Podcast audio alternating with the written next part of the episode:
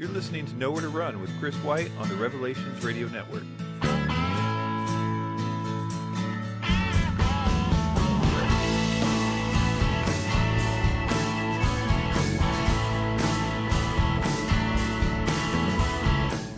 Hey everybody, welcome to Nowhere to Run. Thank you for tuning in to the show, however it is that you found it, whether it was through Revelations Radio Network, Revere Radio Network, the Black Vault Radio Network, YouTube, iTunes, Google search, whatever. I'm happy that you're here, and we're just going to jump right into some news.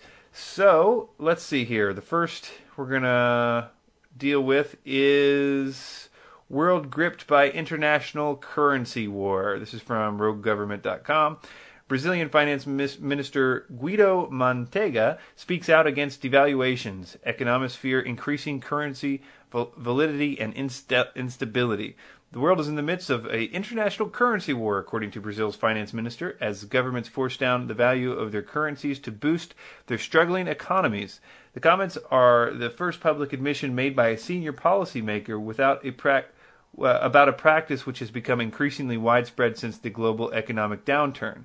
Many countries, notably China, have been deliberately weakening their currencies, selling them on the foreign exchanges, or keeping interest rates artificially low to make their exports cheaper.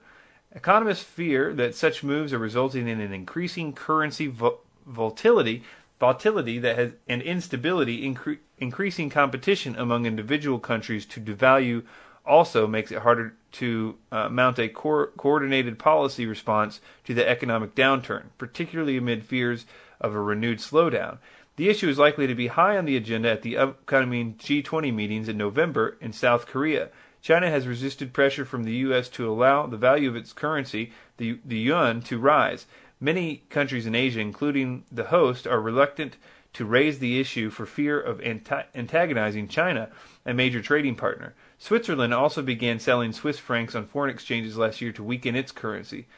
Brazilian Finance Minister Guido Mantega made his comments in a speech in Sao Paulo last night to Brazilian industrial leaders ahead of the presidential elections on Sunday. Quote, We're in the midst of an international currency war, a general weakening of currency. This threatens us because it takes away our competitiveness, he said. Brazil's ec- economy is booming. Following economic reform on the back of rising of oil production, foreign investors have flocked, uh, flocked to the country because of high interest rates and new investment opportunities, such as the $67 billion share uh, offering the state controlled oil company, blah, blah, blah, blah, blah. Okay, so international currency war going on. That's interesting. I think that there is a lot of moving and shaking going on with the currency, and we've been talking about this for just a long time on the Frank and Chris show.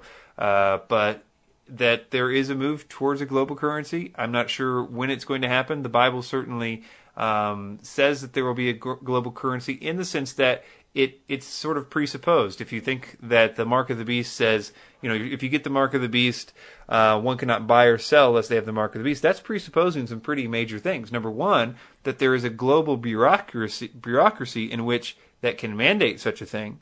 That requires a global government. Uh, global economy is also uh, uh, I would say, in, in insinuated there because you've got uh, a sense where they're saying that you can't buy or sell unless you have our, you know, stamp of approval. Uh, which means that all the economies have to, in some way, be integrated in order to to uh, say yes, we won't accept your money unless you have this thing. So really, so it, it's nothing new under the sun. But and I'm not sure when it's going to be there or if this has anything to do with it. But just a general um, just generally it's moving towards that. It's pretty obvious. We get stories all the time that say stuff like world currency is needed, says the International Monetary Fund, and they're and and on and on and on. So nothing new there. Okay, we've got lots of things here. Credible but not specific. Threat on new terrorist attacks. Um, let's see. U.S. and European officials said Thursday that they have detected a plot to carry out a major coordinated series of commando style terror attacks in Britain, France, Germany, and possibly the United States. A senior official uh, said that while there is credi- a credible threat, no specific time or place is known. And then uh, President Obama has been briefed about the threat, says another U.S. official. So just more of the same kind of thing. I don't know if people are still getting uh, scared by this kind of thing or not, but it's definitely out there. Another quick one from InfoWars fluoridation challenged in Massachusetts. Massachusetts, the birthplace of public health, has long led the nation in disease fighting crusades, vaccinating children at high rates and and uh, crafting anti-smoking campaigns exported around the world, but it ranks 36 when it comes to uh, providing residents with fluoridated water. Nearly 150 cities and towns could add the substance. Don't. A state study released this year found even though fluoridation is hailed by the disease specialists as one of the 10 seminal public health triumphs of the past century. Voters in Springfield, Worcester, and elsewhere have repeatedly and sometimes resoundingly thwarted bids to put fluoride in their water, rejecting entry, uh, in treaties of dentists and health directors that the chemical prevents rotten teeth. So apparently, this uh, is challenged in Massachusetts, and I would say that there are stories like this all over. Uh, if you go to one of the best sites on the internet about fluoride, bar none, is fluoridealert.org. It has to be org because I think the ADA.com.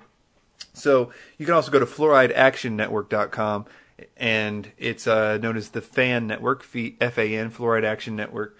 But uh, fluorideactionnetwork.com will get you there. It's got so much of the information you need to know to prove this to people and to uh, prove it to doctors. Um, you know, one time I was on, uh, the, at one point I was kind of had this where I really, really wanted people to know about this. So I put together these packets, all with this peer-reviewed information and this, these studies and things like that, showing without a doubt that it was absolutely terrible, that it was lowering our, our IQs. It was so dangerous to almost every known organ in the body. It was causing thyroid problems. It was causing liver and kidney problems. Uh, and now it's been admitted, several different things have been admitted. Number one, they admit that you should not give it to infants. Um, the they were forced legally to admit that to, that mothers should not put it in formula, but that's so ironic because now it's the only group that it's actually marketed for. You'll see this nursery water in Walmart and everything. Um, nursery water is such a contradiction in terms. They had to admit because of legalities that, that mothers should not give infants this water, but yet they've got a picture of an infant on this thing saying give your infants water. It's dangerous to them uh, and it's dangerous to everybody. They also had to admit because of legal reasons that it should not be given to kidney patients. And these are just ones that they've had to admit. If if the truth be told they would have to admit that it's it's incredibly dangerous for everyone uh, but uh, I know that I'm preaching to the choir. A lot of people out there know this, but what I did was I put together a packet with this information and sent it all around to different news agencies and to uh, you know teachers and all kinds of people. And I, they actually put me on the news here uh, a few years back. Uh, in the context of other people, like there was a lady from the World Health Organization who was, and the point that I'm bringing this up is that when in that particular news story, she was saying to the doctors and uh, imploring them to read the toxicology papers. She understood what many of you may understand if you've ever tried to bring this up to a dentist or to somebody in the health profession, they will go crazy. They'll be like, "No, you guys are crazy. This is, you know, all totally safe and it's been proven safe or whatever." And she was trying to say to those people, "Like, I just for those people, I need you to go read the toxicology papers. We've all been told that it was safe, but has anybody ever read this stuff?"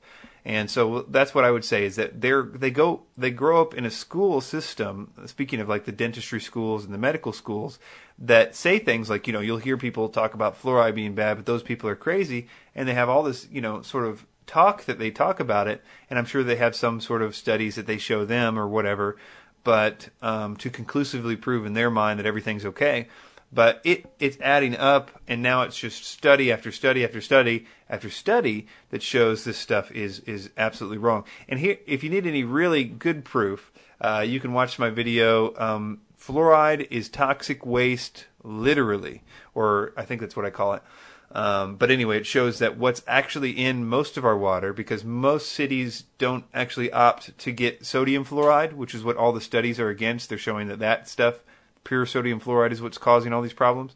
But what we get underwater, or most of us get, is uh, something totally different. It's uh, it's sort of called silicofluorides. It's something that's produced in phosphate uh, in the phosphate industry. It's an incredibly toxic chemical that's literally taken from what they call wet scrubbers, which which is keeps uh, this toxic chemical from going out of the smokestacks of these factories. And they take that chemical, which they used to have to pay a lot of money to dispose of, and now um, they they instead of disposing it, they literally sell it to municipalities who dump it untreated into the water. And um, There's never been a test done on a human being before. Why? Because it's so unbelievably dangerous. If they did a test on a human being, it would kill them. But you know, in incredibly uh, diluted amounts, uh, it's just slowly killing us and slowly making us stupid. But don't take my word for it. Go go find that out. And I didn't mean to get it, go off on that uh, on that particular th- thread there. So let's let's move on. Um, let's see some quick ones about India. India is really interesting. We're going to talk a little bit about that in regards to Christianity. First, this story from New Delhi. The family of a 20 year old Christian found dead last week in the northern state of Raj- Rajasthan suspected he was killed, uh, or suspects uh, he was killed uh, by Hindu nationalists, though police claim he died of cardiac arrest. Uh, he was a farmer and he was found dead uh, the evening of August 17th near a forest where he had gone to tend his goats. And his family, uh, what does she says? Uh, says this: It seems he was his throat was strangled. The relative said, "I do not know who did it, but I am sure he was murdered." His family was facing opposition for their Christian work, particularly by some of the residents in the Nadrahira village. Uh, this guy was uh, a teacher at a at a vacation Bible school organi- organized by uh, an indigenous indigenous Christian organization called the Light of the World uh, Service Society. So the police are saying this guy had a heart attack, and the police are looking the other direction.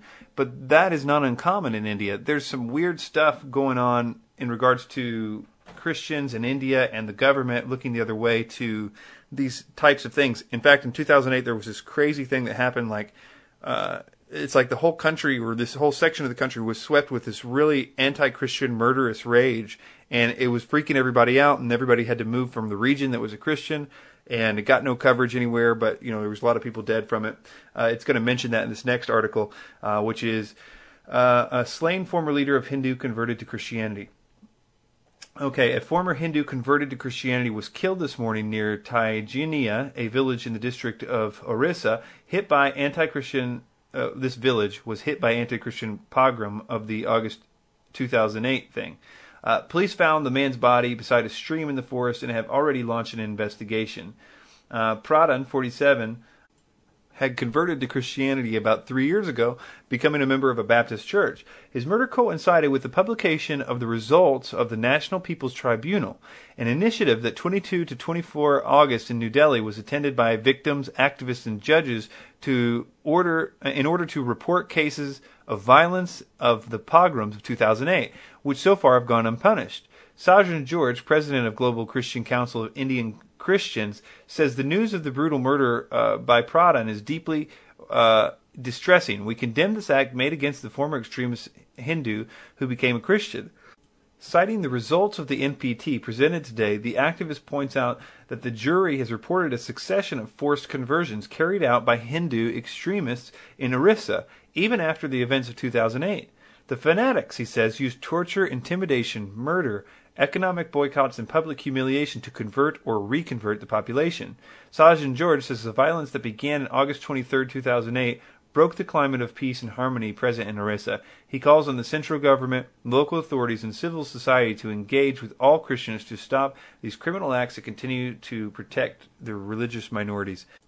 So the Indian Christians are, uh, like many other Christians out there, North Korean Christians, which we actually don't know a whole lot about, but uh, we're going to hit a story about that here in just a little bit. But also, um, you know, Christians in Asia, uh, Christians in um, in the Middle East are you know in trouble. A lot of them don't have lives anywhere near our lives, so uh, just keep them in mind, especially as we you know enjoy the blessings that we have here. And moving on to a story that's been sent to me quite a number of times. This is the UN alien ambassador story. I'm going to read a version of this from news.discovery.com. It has been a strange few days for alien news. Not only do we have ex military airmen coming forward about UFOs hovering over their missile silos, the United Nations apparently appointed an alien ambassador to become mankind's point of contact for extraterrestrials. Even betting companies are putting odds on an intimate close encounter of a third kind. Obviously, some media outlets decided to go all out claiming that the UN ambassador is needed to ask why the aliens riding in said UFO are fiddling with our nukes. Is it is it the responsible thing? It's the responsible thing to do, right? There's just one catch. The Malaysian astrophysicist Mazlan Othman, who, according to the UK's press, was about to become the UN spokesman to Earth, has no clue about her unprecedented promotion. Uh, it sounds really cool, but I have to deny it, Otan told The Guardian's Matthew Weaver. It's lucky Weaver asked her directly, otherwise there might be some confused little green men when they're uh, when they phone the UN on their arrival. But why the confusion? Well, Othman is the head of the UN's Office for Outer Space Affairs, and she is speaking at the Royal Society meeting next week about the political impact of an alien encounter. Back in January, Othman spoke at the Society's detection of extraterrestrial life the, and the consequences for science and society meeting. Uh, so, is this alien ambassador thing just a storm in a UFO shaped teacup? It looks like it. Why would the UN be an automatic choice to be first uh, to open the dialogue with ET anyway? I'm glad Othman is an astrophysicist and not a politician, but surely the guys at the SETI Institute, who incidentally try to communicate with extraterrestrials on a daily basis, should go be should be the obvious choice. Uh, if we ever received a signal from deep space, they'd be the ones to decode it. As I pointed out by Alan Boyle over at MSNBC, the SETI Post Detection Task Group already think it's their job. Even the director of the movie Contact knew that. We've considered it our job, we have for many years, to cover this topic. Paul Davies, astrobiologist and chair of the group, told Boyle, We have no idea who this person is or where the UN, UN's coming from, but they don't seem to follow through very well. We do welcome the interest of the UN and welcome the interest of any major diplomatic organization, Davies added. If they knew what they were doing, I would be slightly more confident. To be honest, I shuddered when I first heard the idea of having a single person who's supposed to blah blah blah blah blah. Okay, so basically, it's not true. They didn't appoint this person. It's just an overblown media thing, and that they obviously do have an interest in it. They're talking about it, holding meetings about it, but it's more or less um, just a media thing. But that doesn't mean that isn't doing exactly what it's supposed to do. When something like this happens, we find so many times their news stories create public perception. News stories drive media. And so when, you know, we used to joke about on the Frank and Chris show how they would have a an, a news story every every month about on the dot saying that life had been found on Mars, and then you read through the thing and it says life could possibly be found on Mars if one day somebody finds life on Mars. But the headlines, you know, I mean, you ask most people today if they found life on Mars, like they would say, yeah, you know or but it's it's this that's driving public perception. According to the theories that I put forth, I think that it's really, really important to get the world to believe that an alien uh, visitation is probable and scientifically plausible. And I think that an alien visitation will be the engine that drives the real New World Order. Uh, but that's my personal opinion. You can find out more about that in my um, my videos 2012 uh, how 2012 enlightenment will lead to genocide or the 2012 deception presentation. So basically nothing much to see here and moving on. So how about this? Rise in rise in baby boomer suicides amid collapsing economy. You know this is indicative of what's happened to us as society um, there's a principle in the bible that says where your treasure is there will your heart be also and if you think about it, it's true. If we put if we invest in a stock market or whatever, then we are going to be watching that company that we're invested in like like a hawk. You know, we know everything about it, what their CFO's name is, and blah blah blah. But if we put our money in other things, let's say, you know, when I give money to Gospel Gospel for Asia or something like that, I watch it like uh, a hawk. I'm like, oh gosh, you know, or or Heart Cry. I love watching reading their uh, updates from the missionaries and what's going on over there and stuff like that. Um, my heart is there. Where where your treasure is, there your heart will be also. The problem is is that in, we see this news story: rise in baby boomer suicides amid collapsing economy. Is that if you put your your treasures in your insurance, in your 401ks, in your mutual funds, that's what your heart is and your protection.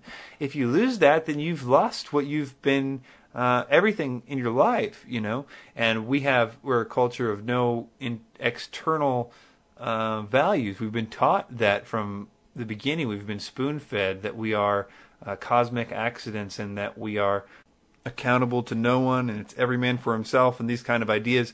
So it's not terribly surprising, but it also means that uh, there's a great deal of hurt out there because of this false idea and false um, information. So that's kind of where we come in to to hopefully shine a light. That's why it's important. Evangelism and stuff is important because um, people have been spoon fed a lie. It, it's a dead end road. If you follow it out to its logical conclusion here in America, we're all doomed uh, psychologically because our hope and our heart has been put on, on totally wrong things. And uh, all it would take is for those wrong things to go away, for total chaos to ensue. So, on that wonderful note, let's go to North Korea, where they've appointed, well, they haven't quite appointed him yet, they're not quite sure, but according to the uh, official press agency of North Korea, they announced the promotion of his son, Kim Jong un, the 27 year old uh, guy, to a to be four star general and there is a lot of significance in in this. They are thinking that he is going to uh, uh, pass the reins on to his son. They've been circulating, you know, literature and you know pictures of this. They've printed out like hundreds of thousands of like photos of him and stuff. Interesting thing about the North Korean religion is that it was created to mimic Christianity, but putting Kim Jong Il and his wife and uh, their son as sort of like the the Trinity, and it's really a model of Christianity, except for uh, Kim Jong Il is like the center of it. So there was actually a guy that created this whole religion for them. That the reason they have such a closed system and is closed off from you know any any contact from the outside world is because of the danger of that religion being exposed for what it is, essentially a copy of Christianity. That's why Christianity is the single most dangerous uh, thing in uh, North Korea. And, you know, we don't know a whole heck of a lot that goes on in North Korea because, well, you know, we don't know. I know there's, but we try to get into it, missionaries speaking of, by things like they, they try to smuggle Bibles over there, but that's really not working because they'll just follow the Bibles and they'll kill wherever they end up, kill the people. People get executed publicly for, you know, getting caught in churches and things like that there. And, but radio is a big deal that from South Korea that's getting the gospel message to them, but also these packages uh, where they're putting balloons up in the air and sending them to North Korea, and you know wherever they land is wherever they land, but just sort of uh, hoping that God puts them providentially where they need to be, type of thing. So that's the kind of climate going to North Korea. You don't have a lot of wishy-washy believers in North Korea. If they're if they're in a North Korean church, you can bet they're real Christians. You know, they are people that are in it for the long haul, which for them might not be very long, unfortunately.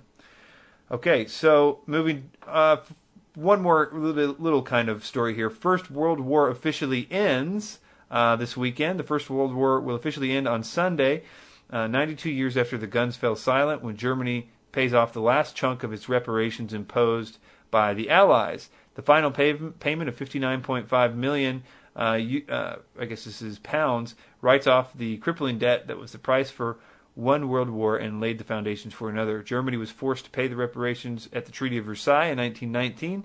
As compensation to the war ravaged nations of Belgium, France had to pay the Allies some of the cost, waging uh, what was then the bloodiest conflict in history, leaving 10, 10 million soldiers dead. And so the initial sum was agreed upon for war damages in 1919 was 226 billion Reichsmarks, uh, Deutschmarks, I guess, uh, a sum that was later reduced to 132 billion. And so the official uh, end of the of World War One will be over, at least financially for them this weekend. So that is the news. I need some really cool transition music. Is what I need. Just some like you know some cool little newsy or outro sort of music, that would be that would be awesome. Uh, okay, so first, a few sort of show notes about this uh, ministry uh, for uh, the last few months. Things have just been so awesome. It's in terms of people coming to know the Lord, and every day there's some uh, you know some ministry to do, people to talk to, and things like that. And just it's just more than I ever thought possible. It's been so great about the people that have been led uh, to us that we can help and stuff. And that has been a prayer of ours for a while. So uh, I just want to say to other people out there who have questions about the Bible, who have questions about really anything, you know, whatever your question is, you can email me, and that's what uh, you know. That's what I really like doing. That's what I make time for above every single thing else. So if you haven't emailed me in the past because you thought maybe I was too busy or I might not get to it, I'm just wanting to let you know that that's what I'm I'm looking for. I'm looking for your emails to uh, answer your questions that might help in some way or whatever. So. Um, so send those emails. You can go to my website, nowhere2runradio.com.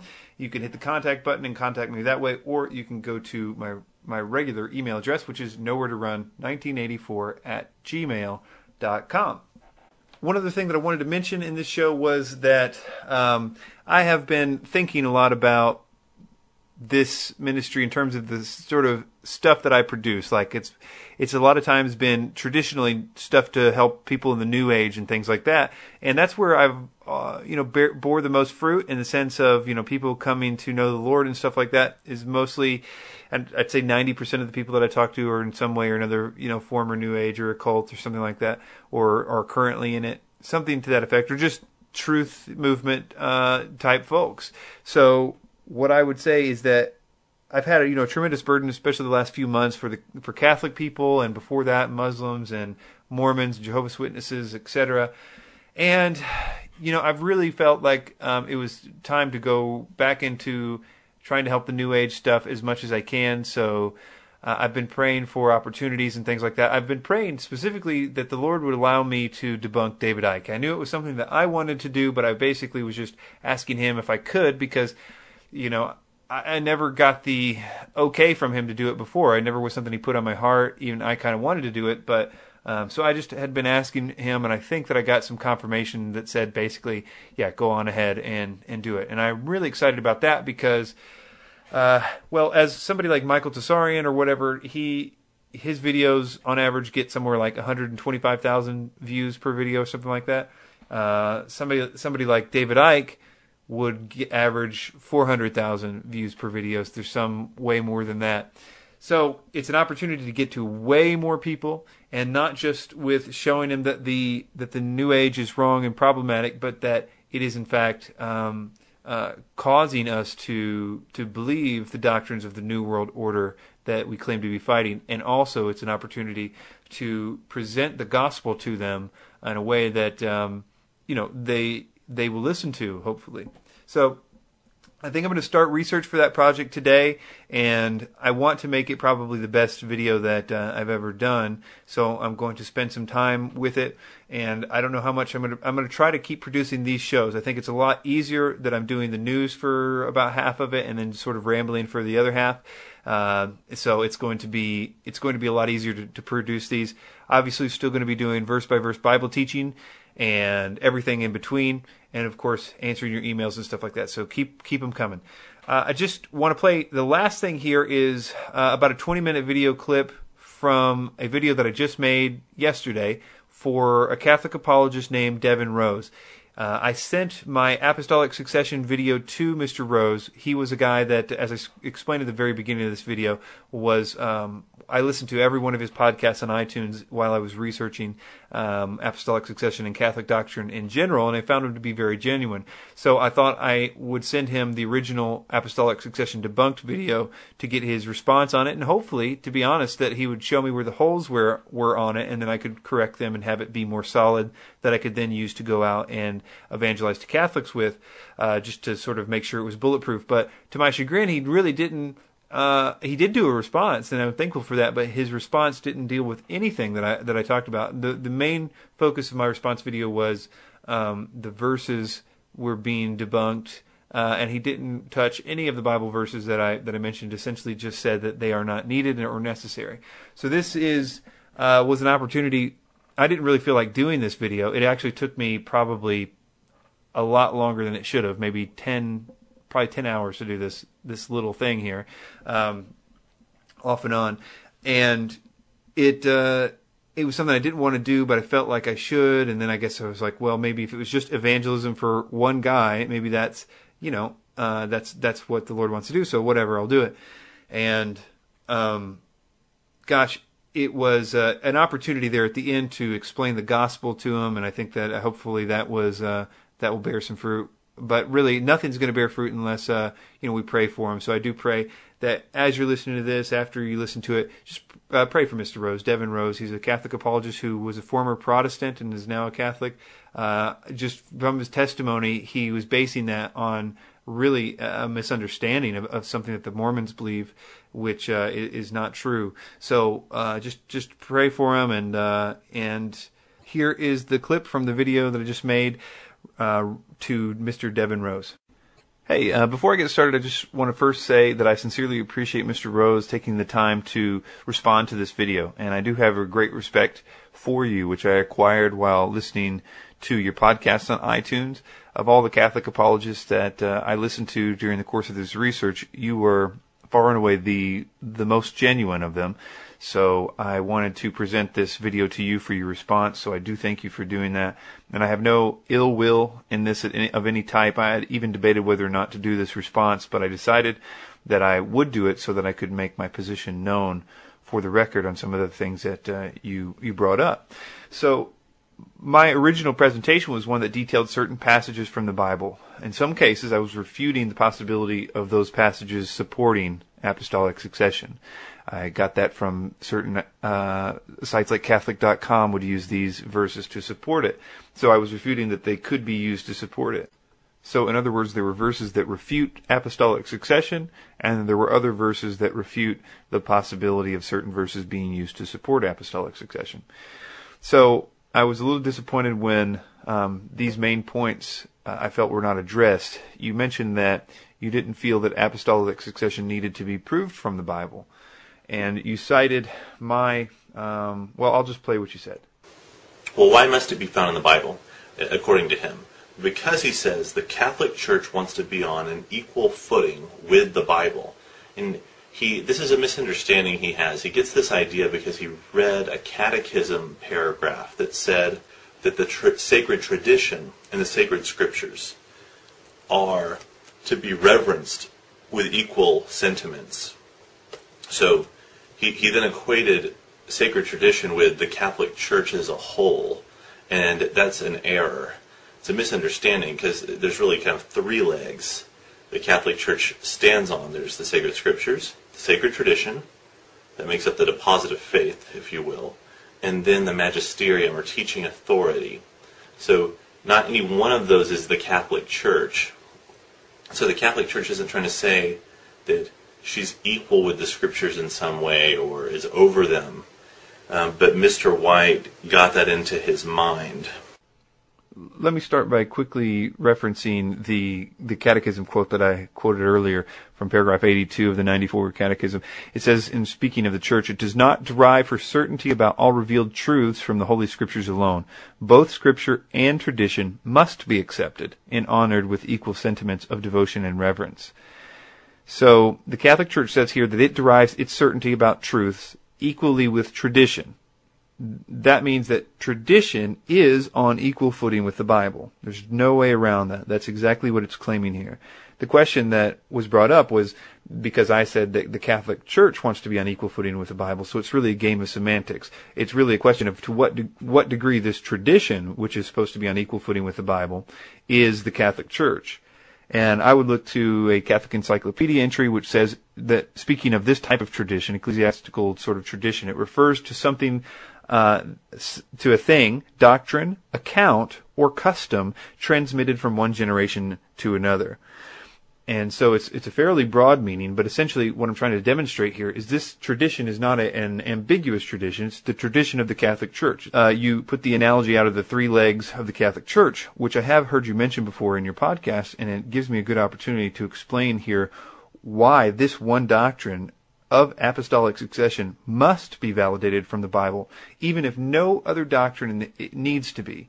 Uh, this is the one that needs to be because all other doctrines derive their authority from this presumption. So you say that there are three legs in the Catholic Church, and they are Scripture, tradition, and the magisterium, or the teachings of the Catholic Church.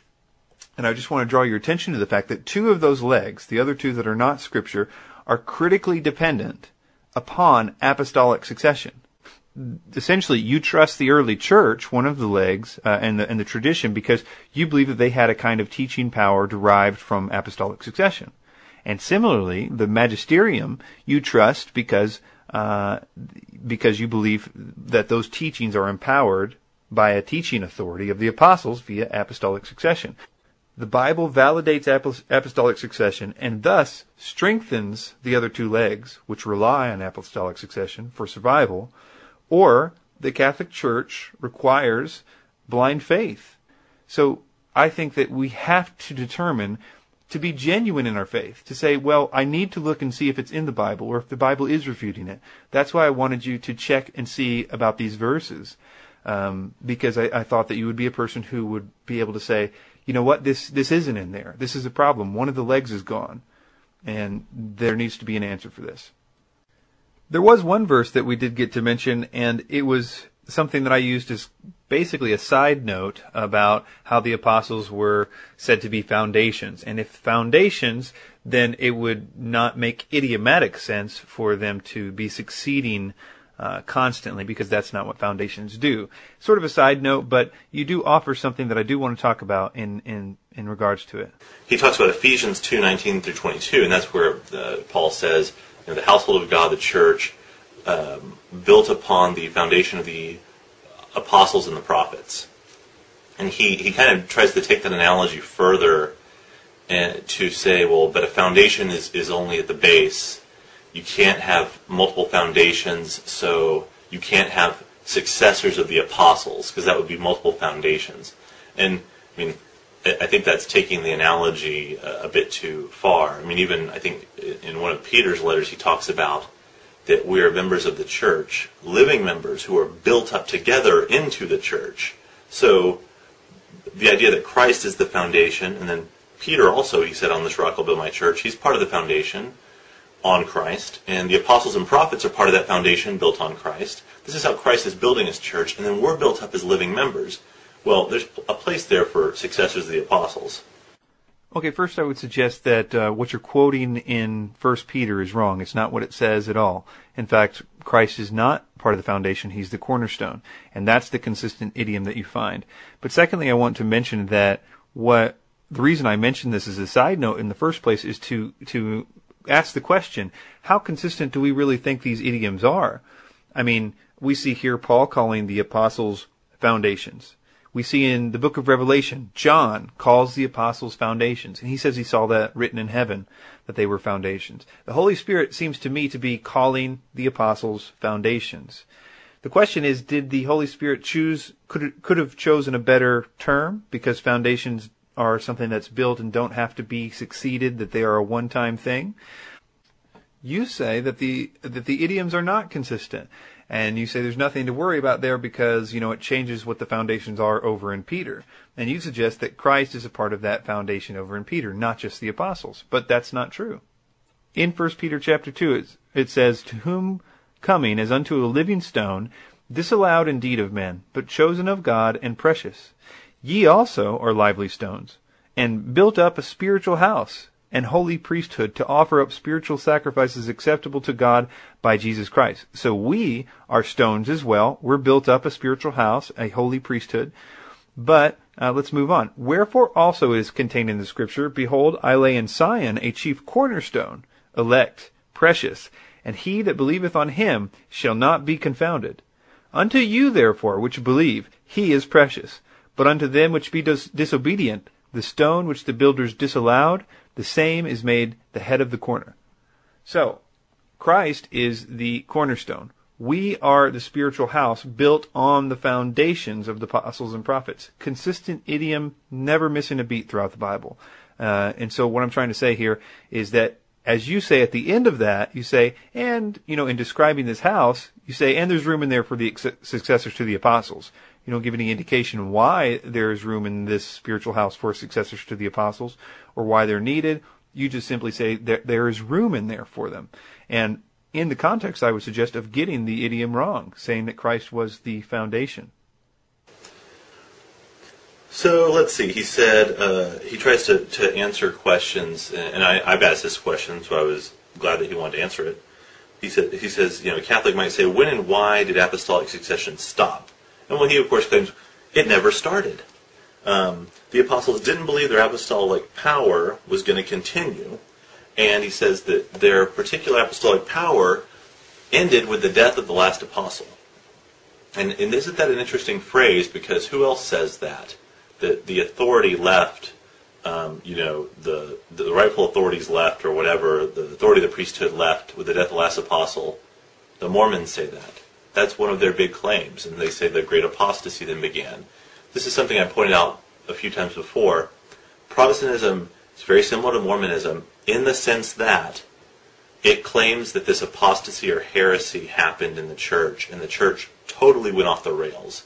Um, and the, the Mormons say, well, it was after the death, death of the last apostle. Usually Protestants push it out a little further. Oh, no, it was in the, the late 100s, or it was in the 200s. Some will even say, you know, 4th or 5th centuries. But somewhere in there, and it gets kind of hazy when uh, the church went into grave error.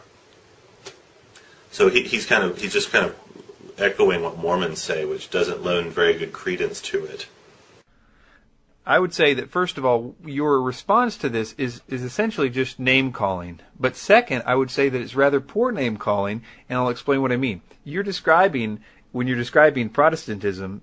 I don't know if you're knowingly doing it or unknowingly. I suspect unknowingly. You're describing Mormonism. They are the ones that believe in what they call the great apostasy. They say that apostolic succession really did exist, but that at some unknown time, the leadership of the Mormon church does not specify a date, but they say it must have happened that this apostolic line was broken because, um, you know, otherwise the Church of Latter-day Saints wouldn't be relevant in America or something like that. The whole thing is, is that they do believe in apostolic succession, and that's who you're referring to. This whole wishy-washy, I don't know when the date was you're talking about the Mormons, and that's what I couldn't understand when I was listening to the podcast originally when you were saying this. And I was like, what is he talking about? Because you were telling your class that this is what Protestants believe, and I'm like, I have never heard uh, this in my entire life. Um, but anyway, so I would say it's a straw man. You're knocking down Mormon doctrine and claiming it to be Protestant. What I'm saying has nothing to do with Mormonism.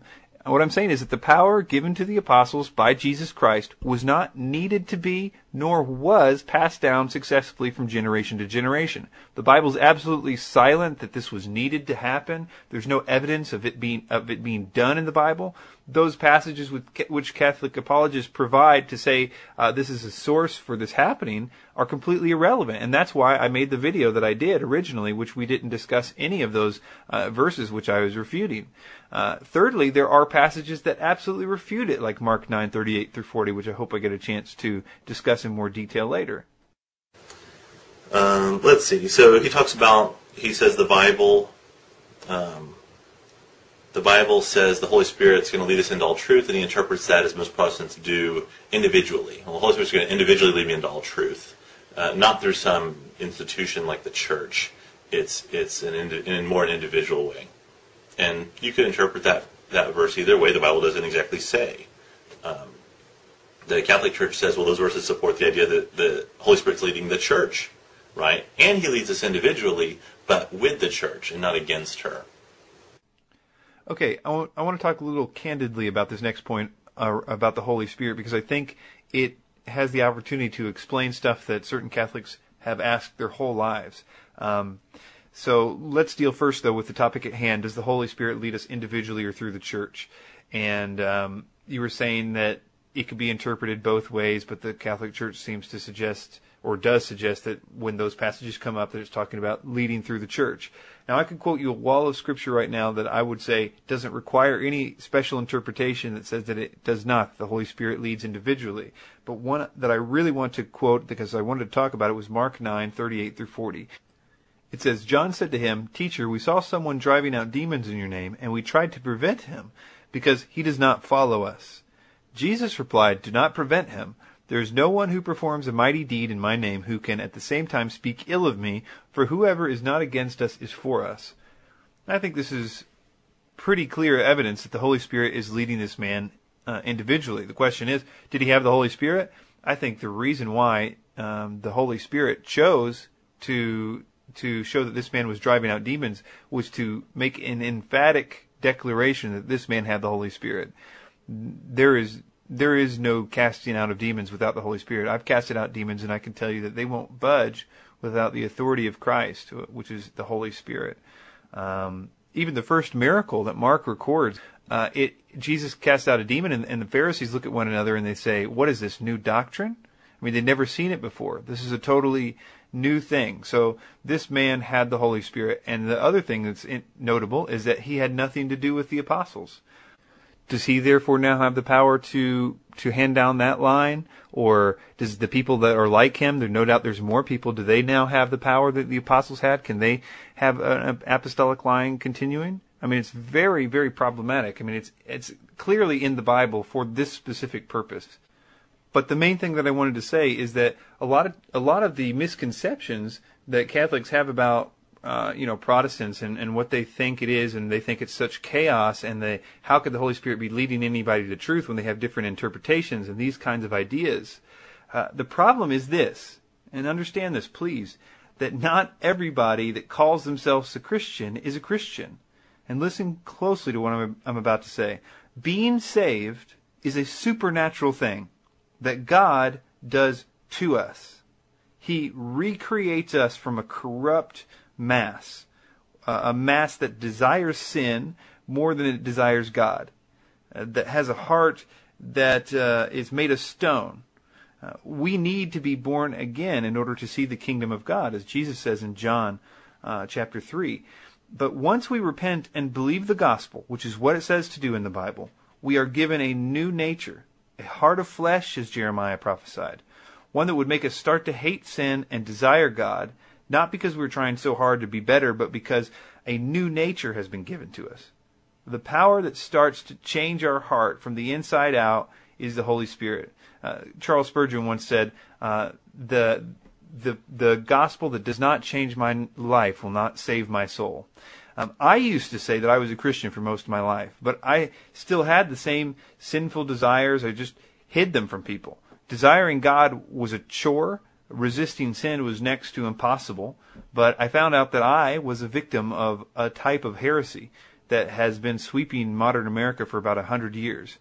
And it's unbiblical, and it's this notion that saying the quote sinner's prayer will save you and then people say it and nothing changes in their life and they die cursing God and, and people have to just say, oh, he was saved. But I figured out that that's not what the Bible said at all. The Bible said to repent and believe the gospel. And a long story short, when I figured that out and did repent and believe the gospel of Jesus Christ, I was really, for real, saved. And I knew I was saved uh, by using the Bible's own test to see if you're truly saved. And that is that my life began to change sins I used to struggle with uh, have been gone for years. I desire Him and I desire His Word more and more. I don't even know where that, that comes from.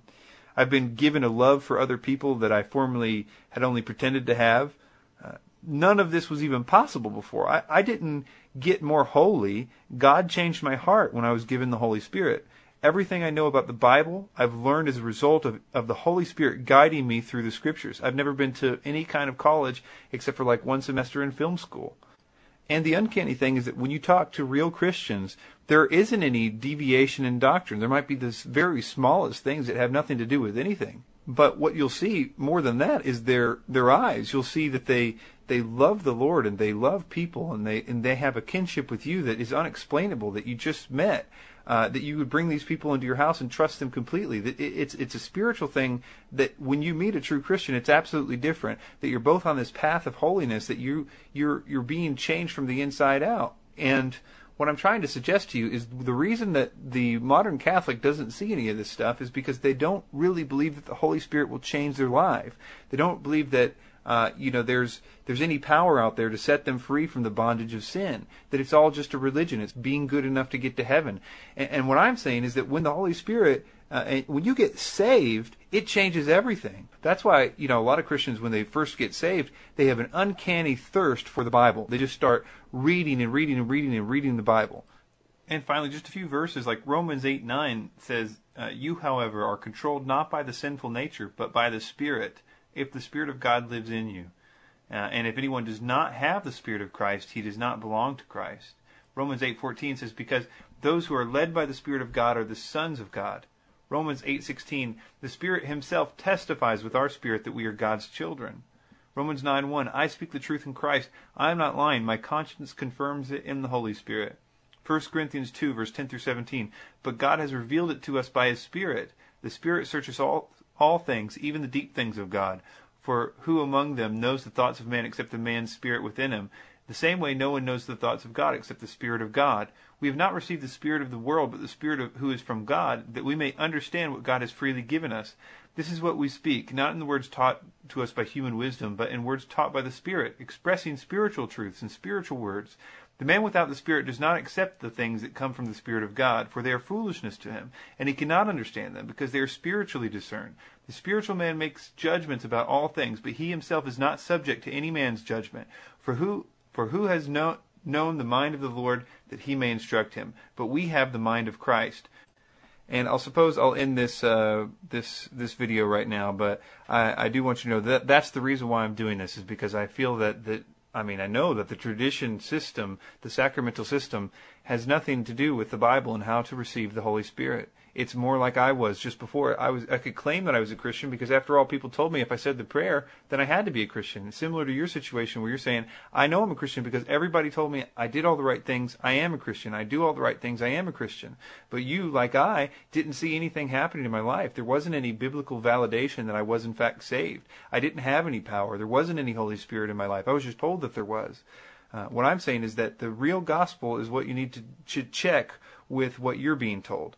Need to read the Bible. Uh, see see one of my videos about the gospel, the first word of the gospel, or um, you know the gospel track at at uh, at dvdtract.com. Uh, just just check it out for yourself if you're at all interested. Okay, everybody, thanks for listening to this episode of Nowhere to Run. Remember, you can email me for any reason at nowhere to run 1984 at gmail.com. And you can also go to the website, which is nowhere to run radio.com. Remember to pray for me for the upcoming research for the David Icke Project. And I thank you for your time and your prayers. Take it easy. Bye. Thanks for listening to Nowhere to Run. You can download all of the archives to this show and others I've done for free at nowheretorunradio.com. Your prayers and donations are needed and appreciated. You can partner with me to reach many more people with discipleship, apologetics, and the gospel. Go to Nowhere to Run Radio to help support this ministry. Thanks for your time.